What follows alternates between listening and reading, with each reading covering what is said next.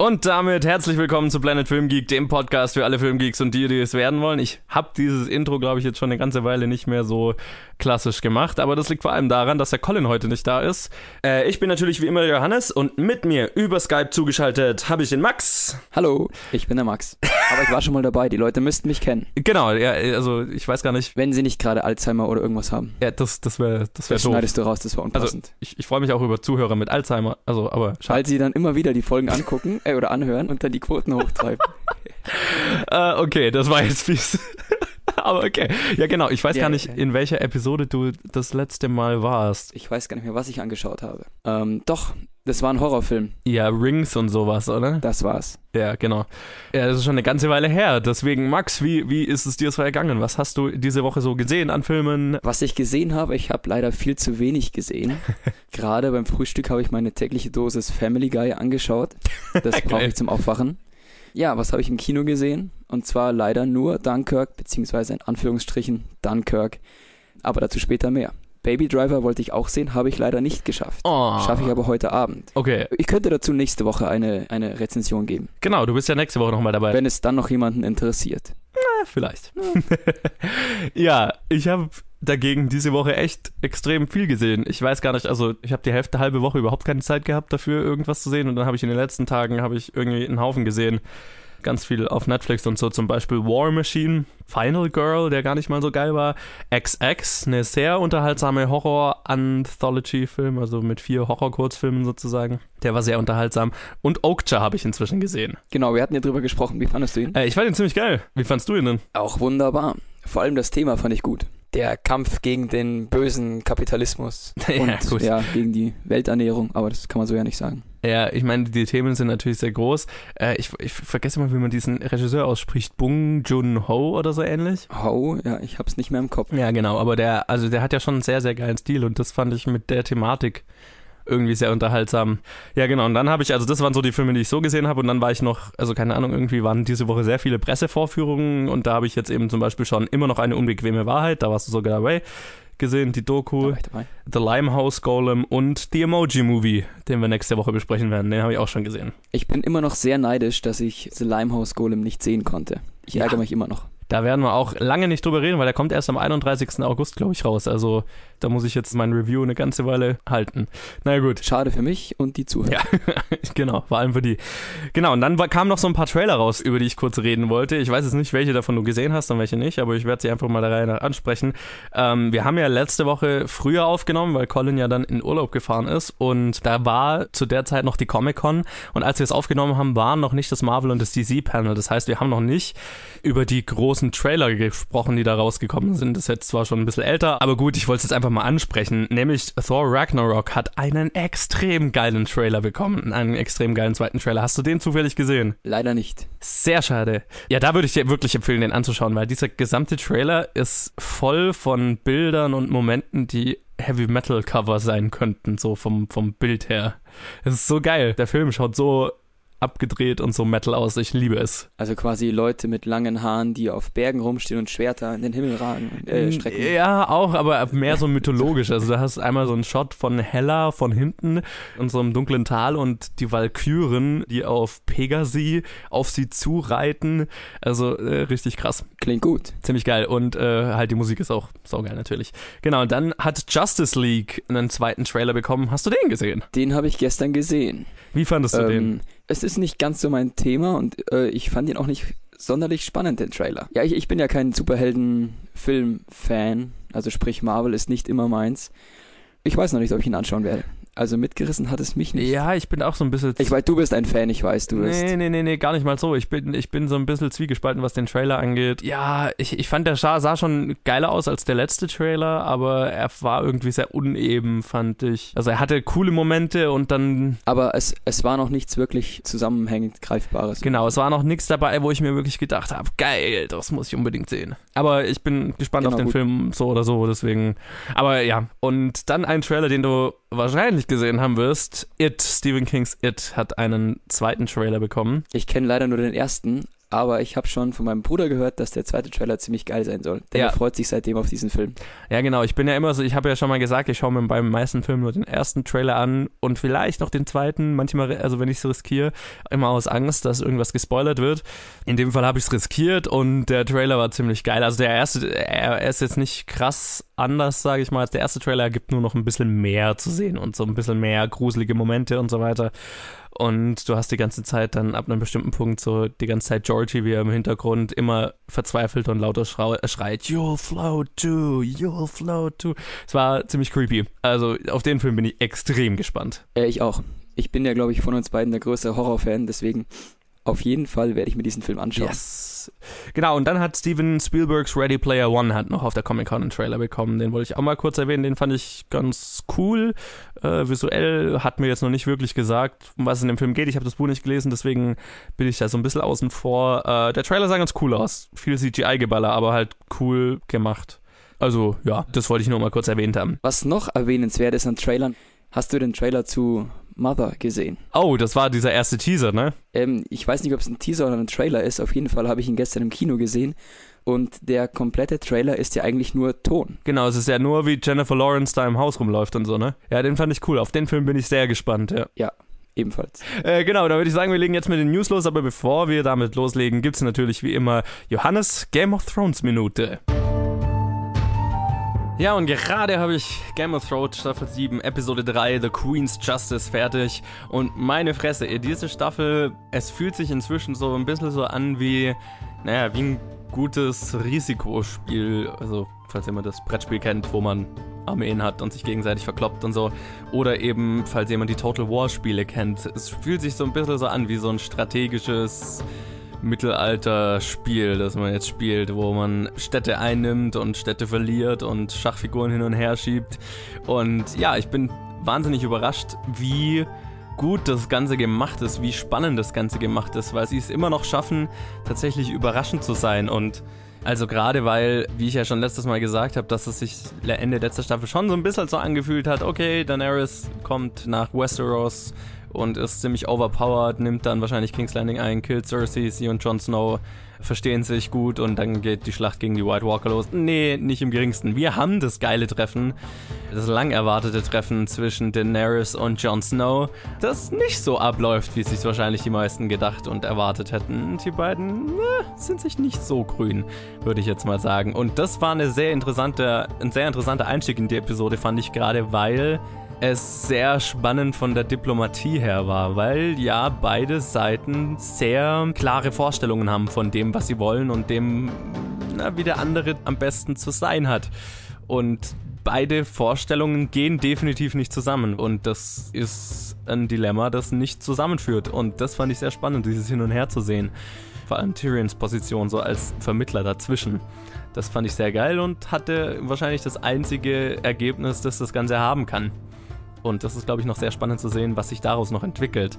Auf der anderen Seite natürlich Euron, der Cersei ein Geschenk bringt, das sie sich gewünscht hatte. Und ja, wie wir alle wissen, Cerseis Rache ist unschön und das war sehr unschön.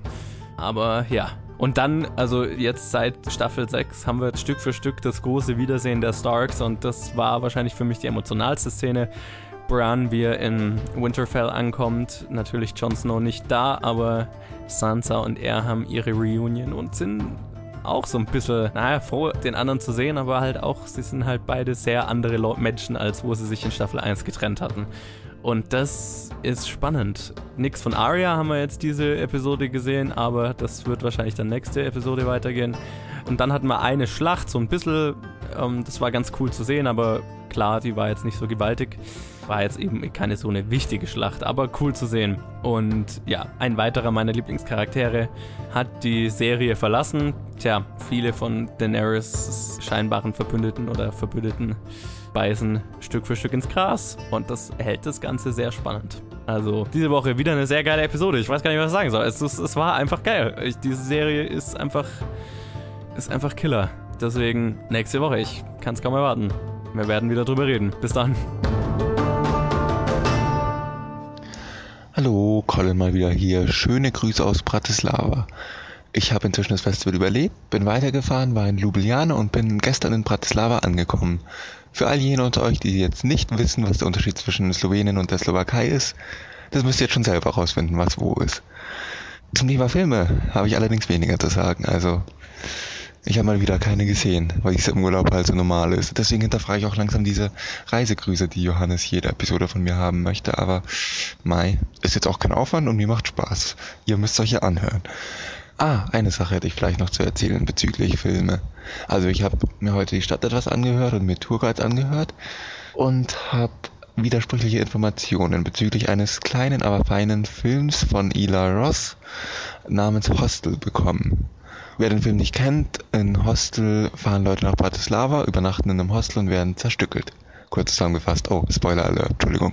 Dieser Film hat hier in Bratislava ein bisschen Kontroversen geschlagen und nicht nur, weil er nicht in Bratislava oder der Slowakei gefilmt wurde, sondern in Tschechien, somit wirtschaftlich einem anderen Land geholfen hat, aber dem Ruf der Slowakei geschadet hat. Und es gibt auch Leute, die behaupten, oder es gibt Quellen, die behaupten, dass der Tourismus im darauffolgenden Jahr in der Slowakei um 75% eingestürzt ist. Andere Quellen dagegen behaupten, der Tourismus sei sogar gestiegen, weil Leute neugierig wurden, vorher einfach das Land nicht so auf dem Schirm hatten. Also, was man glauben möchte. Ich habe dann angefangen zu googeln und ich habe festgestellt, dass dieser Film scheinbar gar keinen Einfluss hatte. Das heißt, man kann machen, was man will. Kunst bleibt nach wie vor nutzlos. Gratulation Ila Ross an diesen Film, der in der Slowakei zwar durchaus ein bisschen Kontroverse hinter sich gezogen hat, aber abgesehen davon keinen wirtschaftlichen Einfluss auf den Tourismus hatte. Ich hoffe, das hattest du auch nicht vor, aber nach meinen ausführlichen Recherchen glaube ich das auch nicht. Das war's, ich verabschiede mich wieder. Wahrscheinlich war das jetzt viel zu lang. Tut mir leid, Johannes. Schneid einfach die Hälfte raus. News. Hier ist der erste deutsche Johannes mit den Nachrichten. Sehr gut, ja, da würde ich doch mal sagen, cue the music.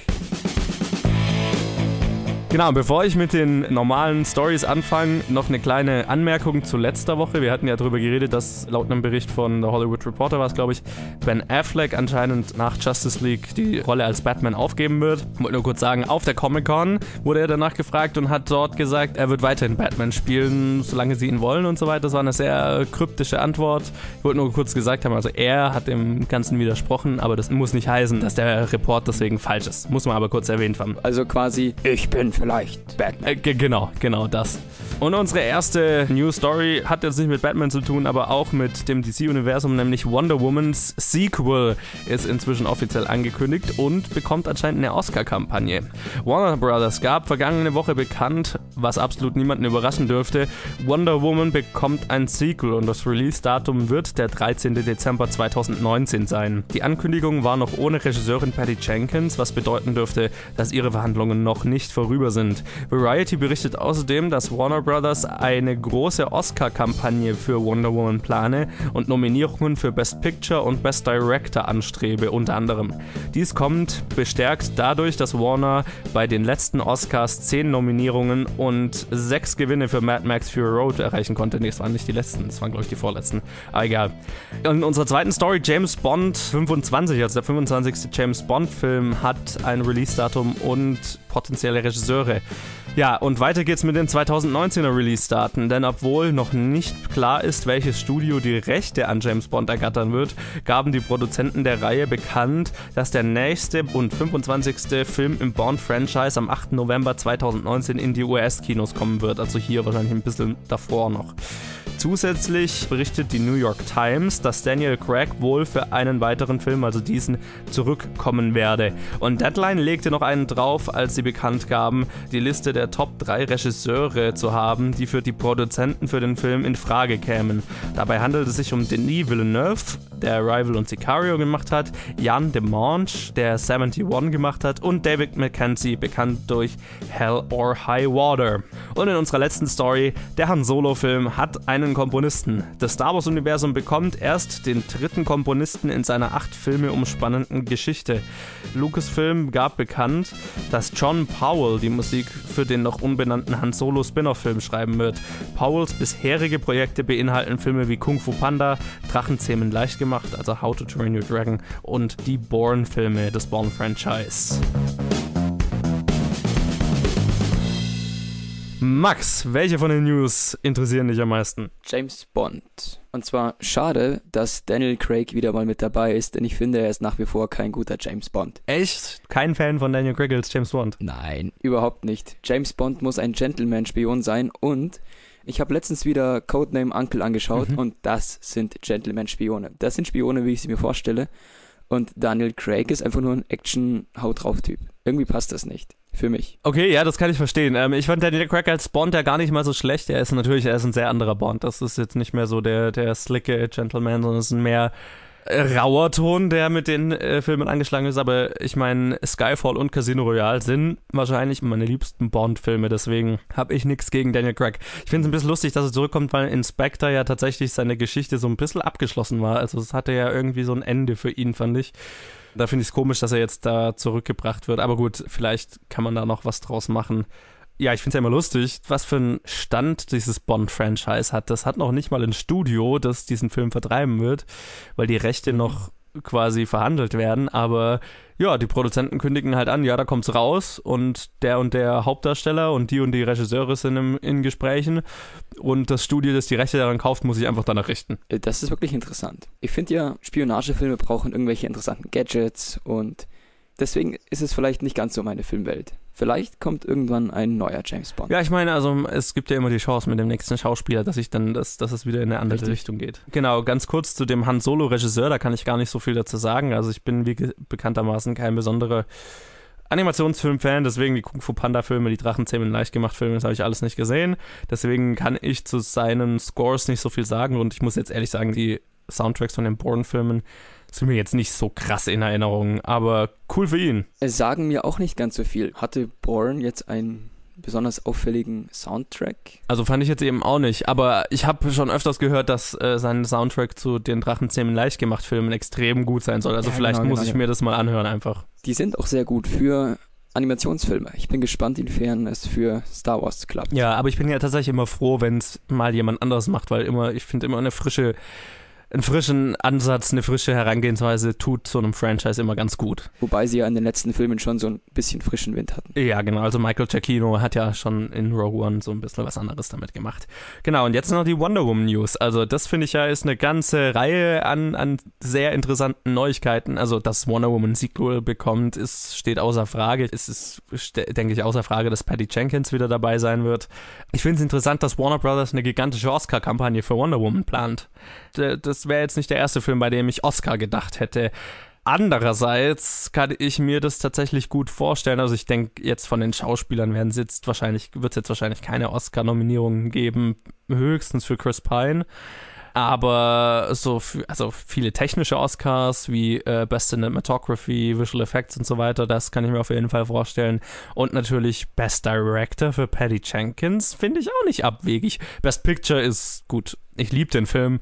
Aber wir sind noch nicht in der Oscar-Season, also die ganzen großen Dramen kommen erst noch. Ich bin gespannt. Ich finde, es ist kein Format, wo man sagt Best Picture, oder das wäre mir neu, dass solche Filme als Best Picture gehandelt werden. Cinematography, okay, und CGI gebe ich auch gern zu. Das kann passieren. Ja, also Superheldenfilme oder große Blockbuster haben immer eher ein Problem damit oder werden seltener nominiert für Best Picture, was ja auch... Ich finde es immer, es ist verständlich, weil die Prestige-Filme kommen halt immer, also sind halt andere, aber gut. Ja, es war bisher so, vielleicht ändert es sich, warum nicht?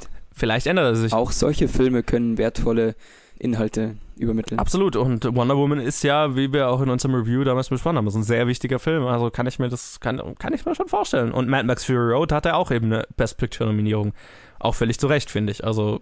Warum nicht? Was hatte der noch? Hatte der nicht besten Schnitt? Der hatte alles. Der war überall nominiert. Also die ganzen technischen Kategorien war überall nominiert und eben auch Best Picture, Best Director und so weiter. Krass. Kann wieder passieren. Voll gut, ja. Da bin ich auf jeden Fall sehr gespannt. Also die Oscars dieses Jahr dürften sehr spannend werden. Die sind für dich doch immer spannend. Gibt's ja, das sowieso. Aber ich meine, noch spannender. Hoffentlich kollabiert Johannes nicht. Ja, ich gebe mir Mühe. Unser Oscar-Special wird dann sehr interessant, wenn Wonder Woman einige Nominierungen bekommt. Gut, aber dann würde ich mal sagen, das waren die News, oder? Das waren die News. Genau, die Challenge gibt es natürlich erst wieder, wenn Colin wieder da ist.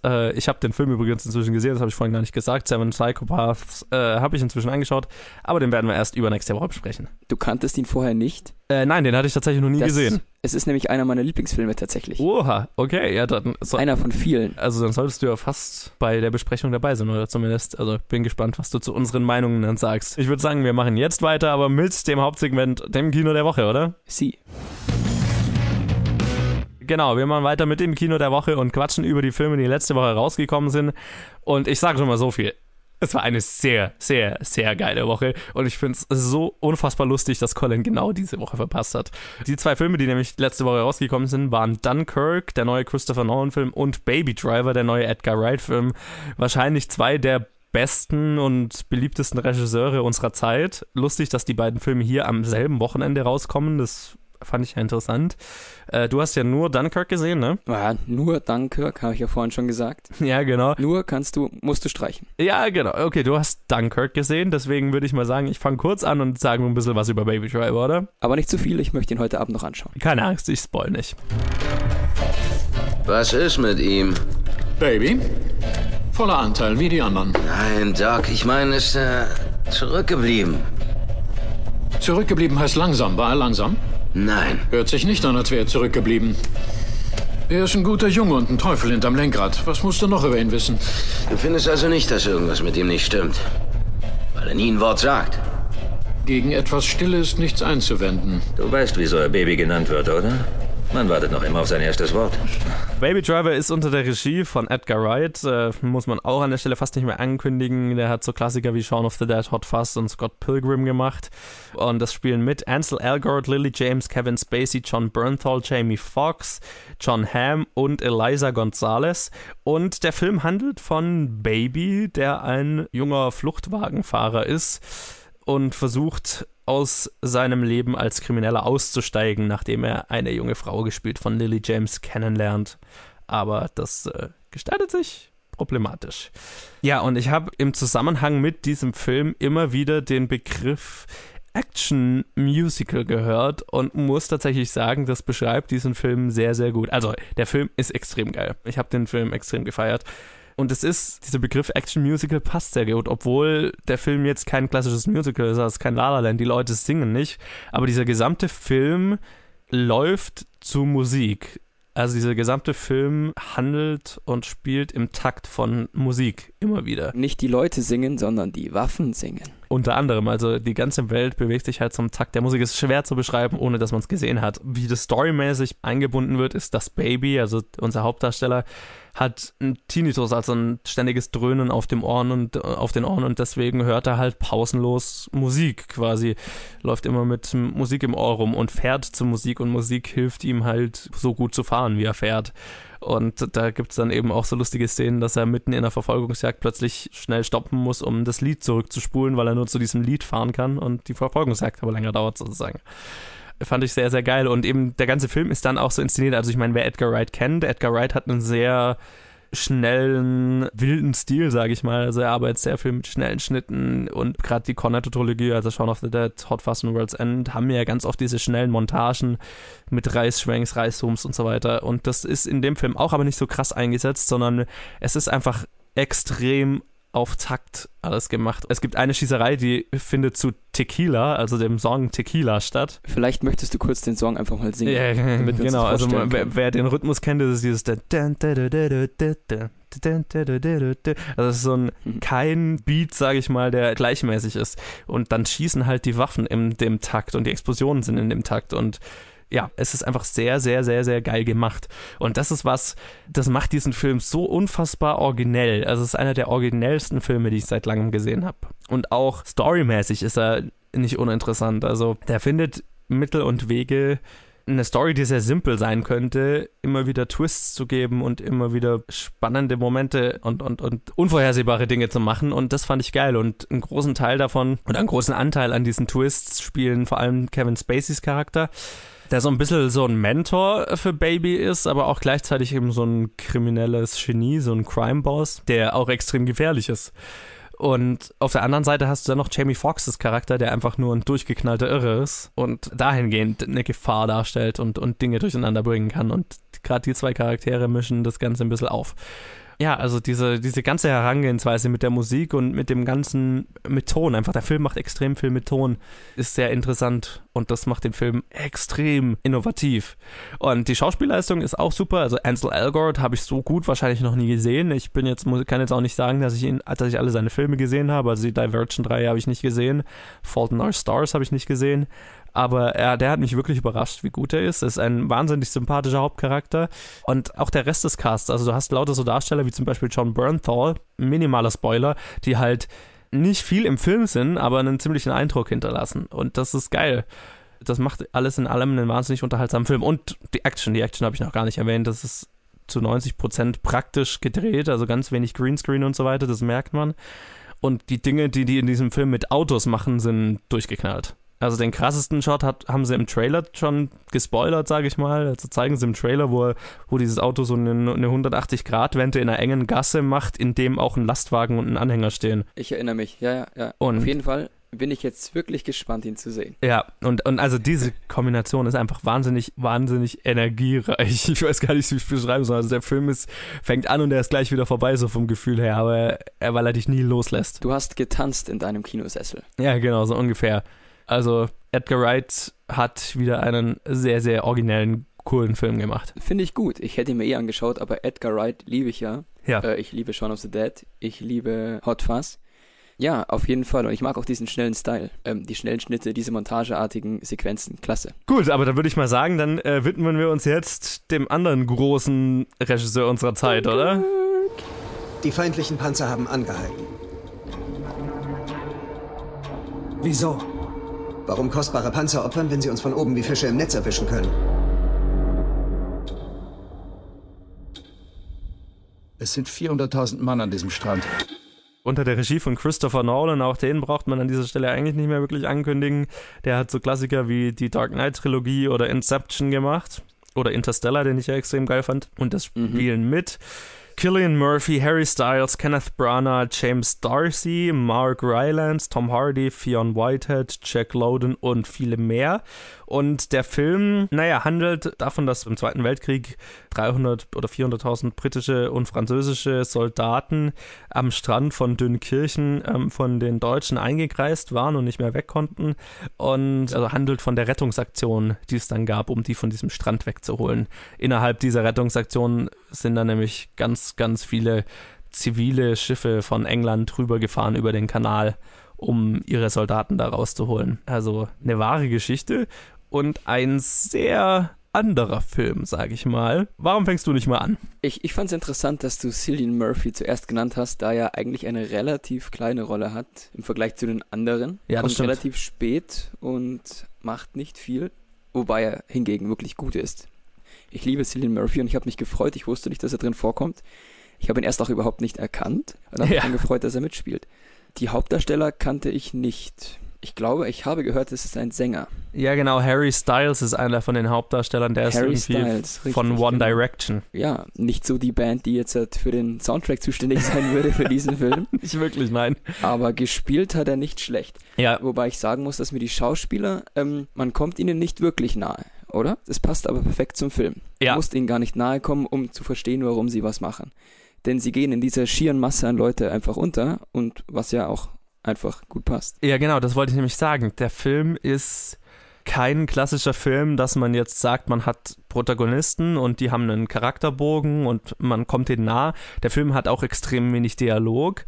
Also du kommst eigentlich keinem Charakter wirklich nah, sondern du erlebst eigentlich nur Überlebenskampf mit. Aus unterschiedlichen Perspektiven. Ich hatte das Gefühl, der Hauptdarsteller ist halt einfach der am Anfang überlebt hat. Zufällig. Ja, genau. Hätte jeder x-beliebige andere Soldat sein können. Hätte jeder andere auch sein können. Ja, genau. Wir wissen nichts über ihn, wir wissen nichts über die anderen. Aber wie gesagt, es passt gut. Ja. Ist dir aufgefallen, dass du in diesem Film keinen einzigen Deutschen siehst? Ja, das wollte ich auch noch sagen. Du hast keinen Antagonisten, außer dass der Strand eigentlich der Antagonist ist, von dem sie nicht runterkommen. Der Strand und die Flugzeuge. Genau, der Strand und die Flugzeuge. Aber du siehst nie einen deutschen Soldaten, außer vielleicht mal unscharf. Aber es ist immer nur eine ominöse Präsenz, sage ich mal. Richtig, am Ende siehst du unscharf Deutsche, aber auch nicht wirklich. Und ich finde, das macht einfach diesen Feind noch viel unangreifbarer und viel übermächtiger. Ja, und viel mehr Teil von der Natur. Ich finde, das beschreibt genau das Gefühl, das sie da gehabt haben müssen. Dieses kleine, unscheinbare und hilflose. Ja, Absolut. Denn der Feind ist einfach überall präsent, aber du siehst ihn nicht und deswegen ist er so gefährlich. Also ich versuche das immer so zu beschreiben, der ganze Film ist mehr eine Erfahrung als ein Film, sag ich mal. Der Film, es ist mehr atmosphärisch, es ist mehr ein Gefühl, das dir vermittelt wird, als dass du tatsächlich einer Story sozusagen folgst. Also vielleicht noch die krasseste Story ist, also man folgt halt einem Boot, einem zivilen Boot, das von England nach Dünkirchen segelt, um Leute zu retten. Die haben vielleicht noch die durchgängigste Story, sage ich mal.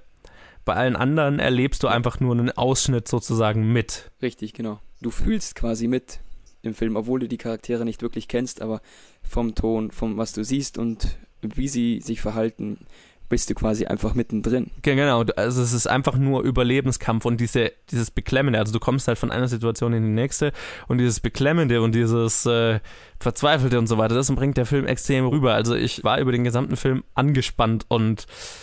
Es gibt immer wieder diese Momente, wo du dann meinst, oh, du möchtest jetzt von diesem Schiff runter, aber... Da es hier nur ein Film ist, bleibst du einfach sitzen. Ja, total. Also, und das hat mich so fasziniert, dass dieser Film einen so packen kann und so dieses Gefühl vermitteln kann, ohne dass irgendein Charakter davon wirklich wichtig oder interessant wäre oder dass du irgendeinen Charakter kennenlernst, dass irgendein Charakter irgendeinen Bogen hat.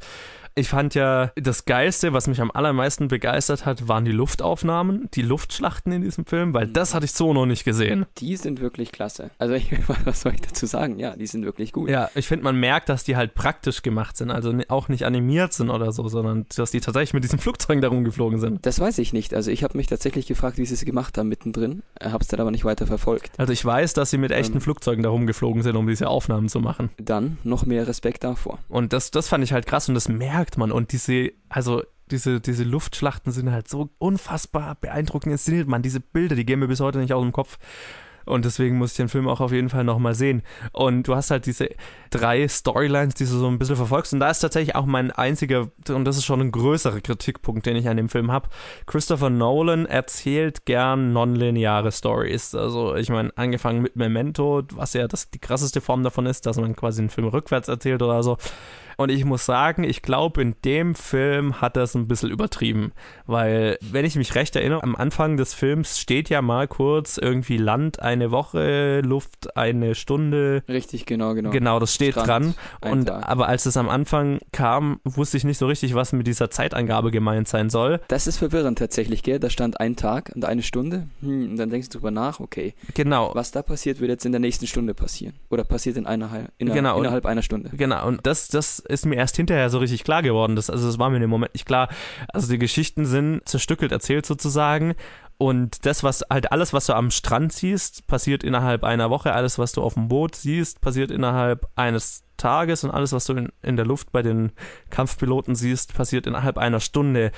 Und weil mir das nicht klar war von Anfang an, war ich oft verwirrt, weil es dann halt plötzlich von Tag zu Nacht gesprungen ist und wieder zu Tag und so weiter.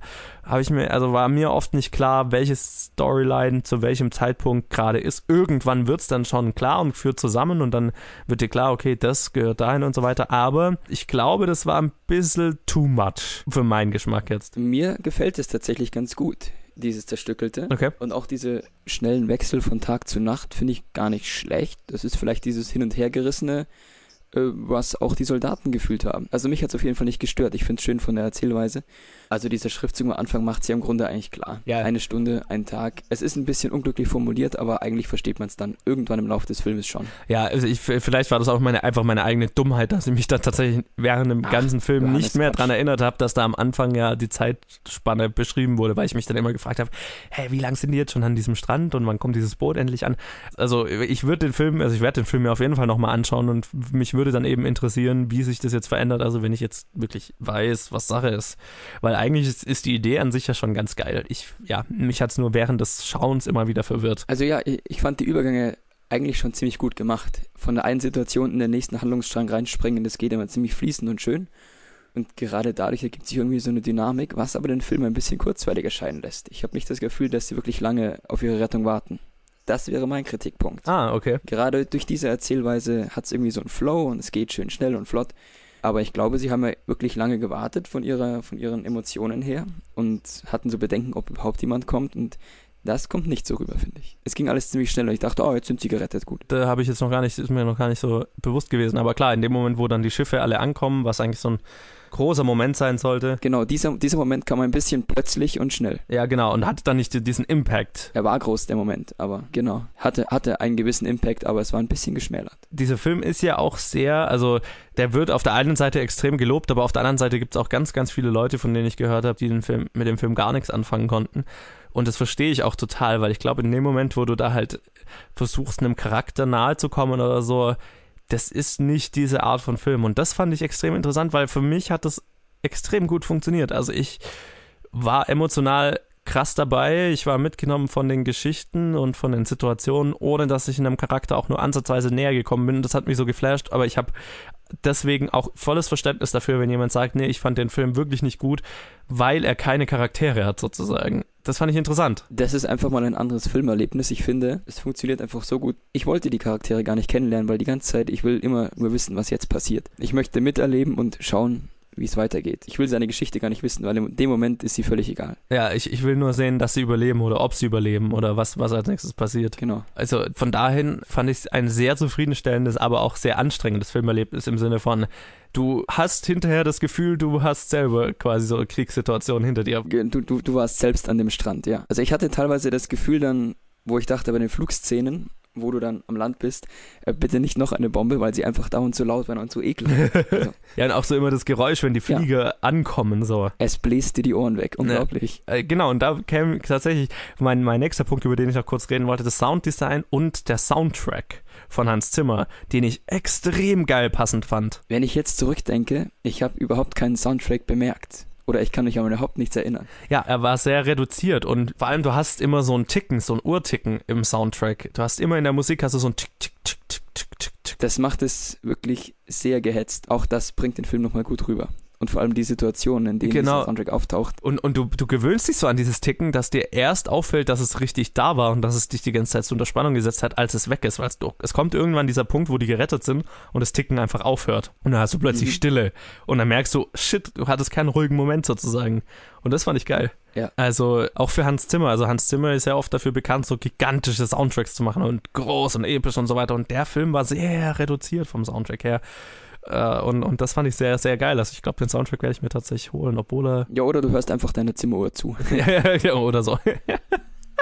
Aber ja, zum Sounddesign, das war wirklich große Klasse. Ja, und ich fand's ja auch geil, es ist ja, der Film ist was ab 12 oder ab 16 wahrscheinlich, also es fließt kein Tropfen Blut im gesamten Film. Und trotzdem verliert der nie seine Intensität und fühlt sich immer wie ein krasser Kriegsfilm an. Und das fand ich auch beeindruckend, ist mir während dem Schauen auch nicht aufgefallen. Ja, du siehst quasi in der Ferne, wie Leute weggesprengt werden, aber nichts Detailliertes. Genau, aber du siehst kein Blut fließen, du siehst keine Körperteile rumfliegen, nichts. Es ist einfach nur, die Situation an sich ist so intensiv und so krass, das reicht völlig aus. Richtig. Was würdest du sagen? Von 0 bis 10 Punkten? 8 von 10? Boah, ich hätte schon 8,5 oder 9 oder sowas gegeben. Also das war ein sehr intensives Kinoerlebnis. Okay. Also beide Filme diese Woche kann ich 100% empfehlen. Beide Filme sind extrem geil auf sehr unterschiedliche Arten und Weisen. Ich glaube, ich will ihn mir auch nochmal anschauen. Jetzt, wo wir drüber geredet haben. Ja, genau. Also eine extrem geile Woche und also spannend. Und vor allem nach einem Sommer, der jetzt so ein bisschen nicht so viel Geiles zu bieten hatte, was größere Filme anging. Hast du diese Woche echt eine geile Woche erwischt, um hier im Podcast zu sein? Ich bin sehr dankbar. Genau, also schaut euch beide Filme an und schreibt uns hinterher, wie ihr sie fandet. Also vor allem Dunkirk. Dunkirk interessiert mich sehr, wie andere Leute darauf reagieren. Genau, aber das war, würde ich mal sagen, waren die Filme für diese Woche, oder? Yay. Begeisterung. Gut, aber dann machen wir doch weiter mit dem Boxoffice. Ja, und ich sag schon mal so viel, das Boxoffice diese Woche hat ganz und gar nicht das gemacht, was Colin und ich letzte Woche vorhergesagt haben. Wir hatten zwei sehr unterschiedliche Vorhersagen und haben beide extrem verkackt. Nämlich haben wir beide genau einen von 5 richtigen. Wir haben beide Spider-Man Homecoming richtig auf Platz 5 vorhergesagt. Aber das war's. Weil die Top 5 schaut wie folgt aus. Auf Platz 1 haben wir in seiner 4. Woche Ich einfach unverbesserlich 3 mit 2,65 Millionen. Der hatte letzte Woche 4 Millionen, also fällt weiterhin sehr gering, hält sich auch sehr, sehr gut. Und jetzt wird's überraschend, nämlich auf Platz 2 ist in seiner 2. Woche Valerian mit 2 Millionen. Der hatte letzte Woche 2,6 Millionen. Das heißt, auch der hat einen sehr geringen Abfall, was ich sehr interessant finde, weil der Film ja jetzt nicht so großartig war. Also ich muss nicht nochmal unser Review wiederholen, aber ich fand ihn ja, er hatte saugeile Ideen, saugeile Momente. aber war storymäßig und schauspielermäßig ziemlich schwach, hält sich extrem gut. Das hätte ich überhaupt nicht gedacht. Ich hätte gedacht, er fällt ziemlich stark ab in seiner zweiten Woche. Und dadurch kommt dann halt Dunkirk erst auf Platz 3 mit 1,85 Millionen. Ist ein ganz guter Start für den Film. Ich hätte ihm jetzt weitaus mehr zugetraut, vor allem weil er in den USA mit über 50 Millionen angelaufen ist, was keiner gedacht hätte. Aber gut, hier nur so ein mittelmäßiger Start. Und auf Platz 4 haben wir dann einen weiteren Neuankömmling. Ich habe letzte Woche gesagt, ich habe ihn jetzt extra nicht in die Top 5 genommen, weil ich es ihm dann doch nicht zugetraut hätte, weil es der dritte Teil von einem Franchise ist. Aber Ostwind 3, Aufbruch nach Ora, der Pferdefilm, landet auf Platz 4 mit 1,6 Millionen. Das habe ich auch nicht kommen sehen. Nee, wundert mich. Auf Platz 5 haben wir dann in seiner dritten Woche Spider-Man Homecoming mit 1,05 Millionen. Der hatte letzte Woche 1,65 Millionen. Also alle Filme haben diese Woche einen relativ geringen Abfall. Es war, glaube ich, jetzt auch wieder Ferienanfang. Deswegen macht das auch Sinn. Dunkirk wollte ich noch kurz erwähnen. Dunkirk hat weltweit inzwischen 234 Millionen eingenommen. Also der läuft extrem gut. Finde ich vor allem für einen relativ experimentellen Film, einen relativ experimentellen Kriegsfilm, was ja jetzt eine Art von Film ist, die nicht unbedingt Massenpublikum anzieht, aber läuft er extrem gut. Fand ich cool. Und Baby Driver ist auf Platz 6 gelandet, leider. Also auch hier kein so krass starker Start. Schade, schade. Max, was hast du zu den Top 5 zu sagen? Die Masse ist wankelmütig. Kann man nichts machen. Also Valerian überrascht mich halt voll. Das hätte ich überhaupt nicht gedacht. Ich wollte ihn mir eigentlich nur anschauen wegen den Schauspielern. Ich kenne die Comics von damals, deswegen war ich skeptisch. Aber ja, ich mag die Schauspieler. Ja, ich mag die beiden Schauspieler auch, nur die waren halt tatsächlich der schwächste Teil des Films, leider. Schade. Ja, aber das waren die Top 5 diese Woche, würde ich mal sagen. Mehr gibt es da jetzt auch nicht groß zu sagen. Es war einfach sehr überraschend. Und ich würde mal sagen, es wird jetzt spannend, wenn wir dann schauen, was heute so rauskommt und die Vorhersage dafür machen. Ja, und jetzt hatten wir diese Woche eine extrem geile Woche und nächste Woche dürfte wahrscheinlich so weitergehen, zumindest zu 50%. Nämlich der eine Film, der heute rauskommt, ist der neue Film im Planet der Affen-Franchise War for the Planet of the Apes oder auf Deutsch Planet der Affen 3 Survival. Komische deutsche Titel. Unter der Regie von Matt Reeves, der auch schon den letzten Planet der Affen-Film gemacht hat und den wir auch vor kurzem in der Challenge hatten mit Let Me In. Und Cloverfield hat er zum Beispiel auch gemacht.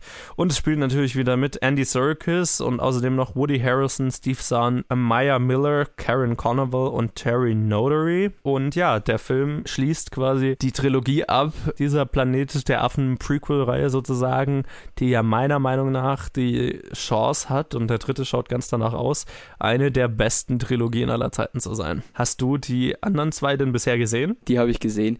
Die, soweit ich mich erinnern kann, fand ich auch eigentlich ganz gut. Solide, aber ich bin ja kein großer Blockbuster-Freund. Aber zumindest sind sie mir nicht negativ aufgefallen oder negativ in Erinnerung geblieben. Okay, gut, das nehme ich mal so hin. Ich fand den ja fucking großartig, aber gut. Genau, und der andere Film, der heute so rauskommt, den habe ich schon gesehen. Das ist der Emoji-Film, The Emoji Movie oder auf Deutsch Emoji, der Film, unter der Regie von Tony Leondis, der hauptsächlich einen Film gemacht hat, Igor, ein anderer Animationsfilm.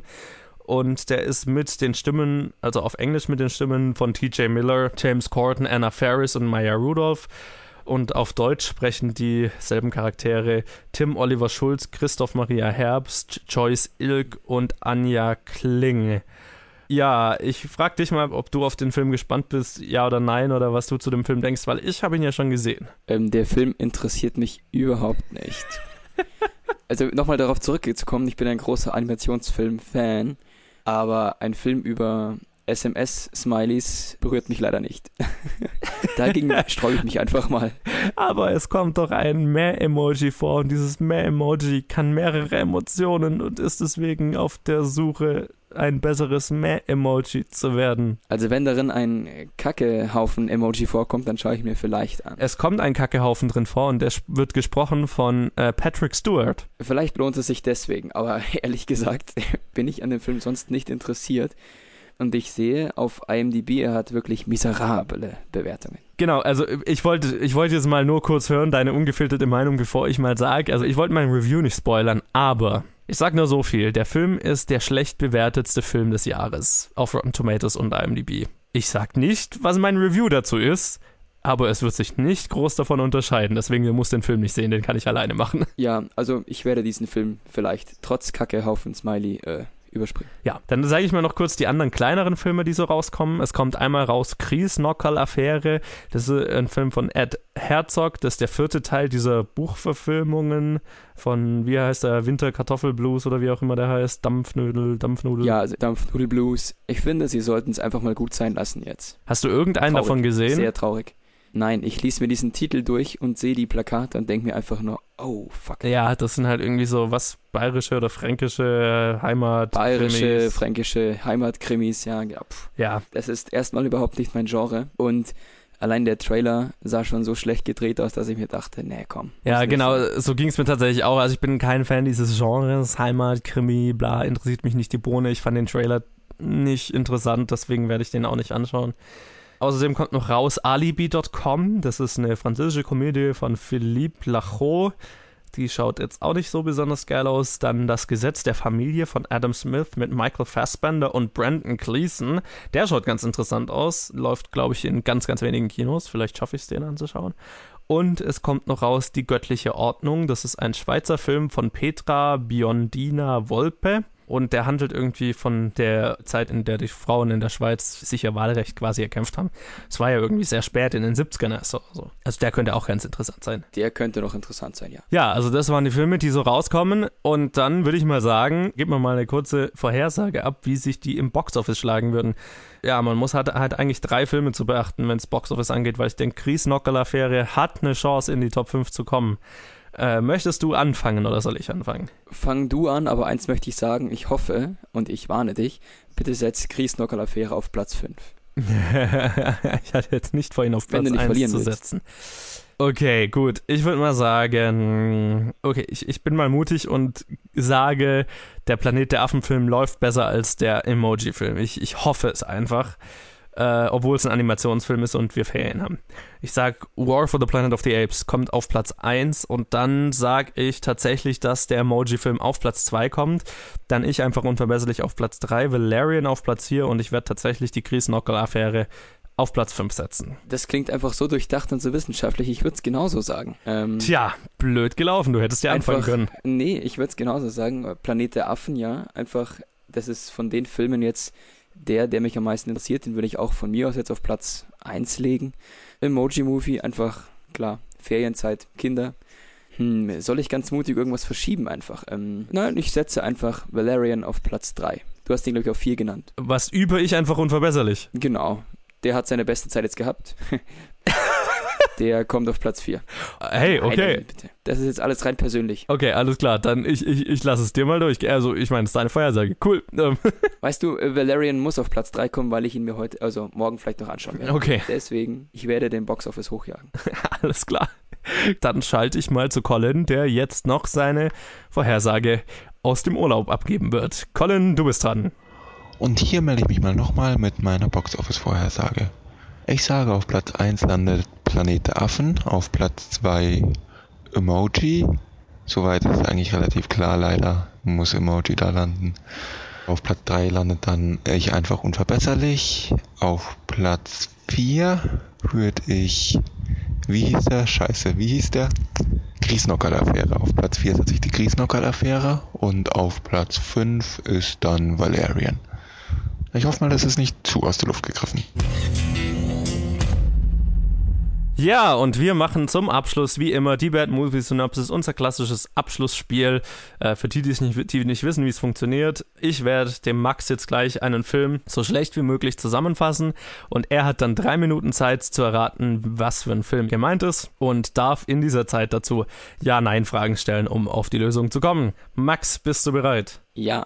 Die Zeit läuft, sobald ich fertig bin mit Lesen. Ein Mann täuscht einen falschen Namen und Beruf vor, was für ihn und eine Gruppe von Menschen äußerst gefährlich werden könnte. Eine Gruppe von Menschen. Ja. Ist es ein aktueller Film? Definiere aktuell. Ja. Die letzten 2 Jahre? Nicht in den letzten 2 Jahren. In die letzten 4 Jahre? Was haben wir für ein Jahr? Nee, auch nicht in den letzten 4 Jahren. Okay, die letzten 5 Jahre. Das schon. Sind die Hauptrollen prominent besetzt? Ja. Also, ein Mann täuscht einen Namen vor. Falschen Namen und Beruf vor. Okay, warte. Ist der Film von Steven Spielberg? Nein. Scheiße. Mir wäre jetzt halt momentan Catch Me If You Can eingefallen, aber der ist zu alt. Der ist tatsächlich zu alt. Hat denn der Film Preise gewonnen? Ja. Hat er einen Oscar gewonnen? Ja. Okay. Hat er ihn für beste Regie gewonnen? Nein. Bestes Drehbuch? Ja, er hat tatsächlich bestes Drehbuch gewonnen. Da muss die Geschichte ganz gut gewesen sein. Also, täuscht er einen allgemeinen Beruf vor? Nein. Also kein Beruf, den viele Leute haben, sag ich mal. Ist es ein politischer Beruf? Nein. Also er gefährdet viele Menschen. Ist er Zugführer? Nein. Hat er einen Vorteil davon, wenn er die Leute gefährdet? Nein, er hat keinen Vorteil. Macht er es mit Absicht? Er macht das mit Absicht, ja. Also er bringt sie mit Absicht in Gefahr. Er bringt sie, also das, was er tut, bringt sie in Gefahr, ja. Aber er will ihnen nicht schaden, sag ich mal. Okay. Spielt der Film in der heutigen Zeit? Nein. Spielt der Film im Zweiten Weltkrieg? Nein. Dann spielt er danach? Er spielt nach dem Zweiten Weltkrieg, ja. Arbeitet der Hauptcharakter etwa für die CIA? Yes. Stehen diese Menschen in Verbindung zu der CIA? Nö. Und er kennt die Menschen? Nicht, als er damit anfängt, nein. Spielt der Film in Amerika? Nein. Also größtenteils nicht, nein. Spielt der Film in Russland? Nein. In Deutschland? Nein. Spielt er denn in Europa? Nein. Spielt der Film in Asien? Ja, auf dem Kontinent, ja. Okay. Du hast noch 30 Sekunden. Okay. Er spielt in Asien, das weiß ich schon mal. Jetzt fällt mir dazu keine blöde Frage mehr ein. Du bist nicht so gut in diesem Spiel, Mann. Scheiße. Noch 10 Sekunden. Reist er nach Asien? Ja. 5, 4, 3. Reist er auch beruflich hin? Ja, da reist er beruflich hin, aber du hast verkackt, sorry. Der Film ist Argo. Hätte man erraten können, wenn man nicht so dumm wäre. Du warst schon sehr Asien weit. Ist sehr groß. Ja, ich meine, ich musste gerade nochmal schauen, aber der Iran gehört zu Asien. Das wusste ich, hatte ich jetzt auch gerade nicht so auf dem Schirm. Aber du warst schon sehr weit noch davon entfernt. Immerhin Asien. Ich habe rausgefunden, dass er bei der CIA ist. Ja, da habe ich schon mal gedacht, du gehst du in die richtige Richtung. Aber und dann halt nicht. Und dann ja. Okay, ich würde mal sagen, du kannst dich nächste Woche revanchieren. Wenn du möchtest, dann kannst du mir eine stellen. Oh ja, da will ich mich auf jeden Fall revanchieren. Sehr gut. Ja gut, aber dann würde ich doch sagen, ziehen wir das nicht in die Länge und beenden wir einfach diese Episode, oder? Bitte, ja. Ich verkrieche mich jetzt, weil ich mich schäme. Und damit geht auch Episode 58 von Planet Filmgeek zu Ende. Ich hoffe, ihr hattet Spaß und hört nächste Woche wieder zu. Wenn ihr mit uns in Kontakt treten wollt und sagen wollt, wie geil die Episode war oder wie scheiße die Episode war, dann könnt ihr das auf Facebook und Twitter tun, jeweils unter Planet Filmgeek. Da könnt ihr uns auch Challenges zum Beispiel geben. Wenn ihr unsere Liste noch länger machen wollt, bitte tut das. Genau, und wenn es euch gefallen hat, dann hinterlasst uns doch mal da, wo ihr uns hört, am besten auf iTunes zum Beispiel, ein Review und 5 Sterne und so. Das hilft uns sehr weiter, um in die Charts zu kommen und mehr Leute zu erreichen. Und auf jeder anderen Plattform kann man uns auch irgendwie bewerten oder sowas. Das wäre fantastisch. Aber natürlich nur gut. Dann auf jeden Fall schon mal danke, Max, dass du diese Woche dabei warst. Ich bin doch immer gern dabei, wenn ich was erzählen darf. Aber natürlich. Und auch nächste Woche wieder dabei sein wirst. Und dann würde ich mal sagen, wir hören uns nächste Woche. Bis dann. Tschüss.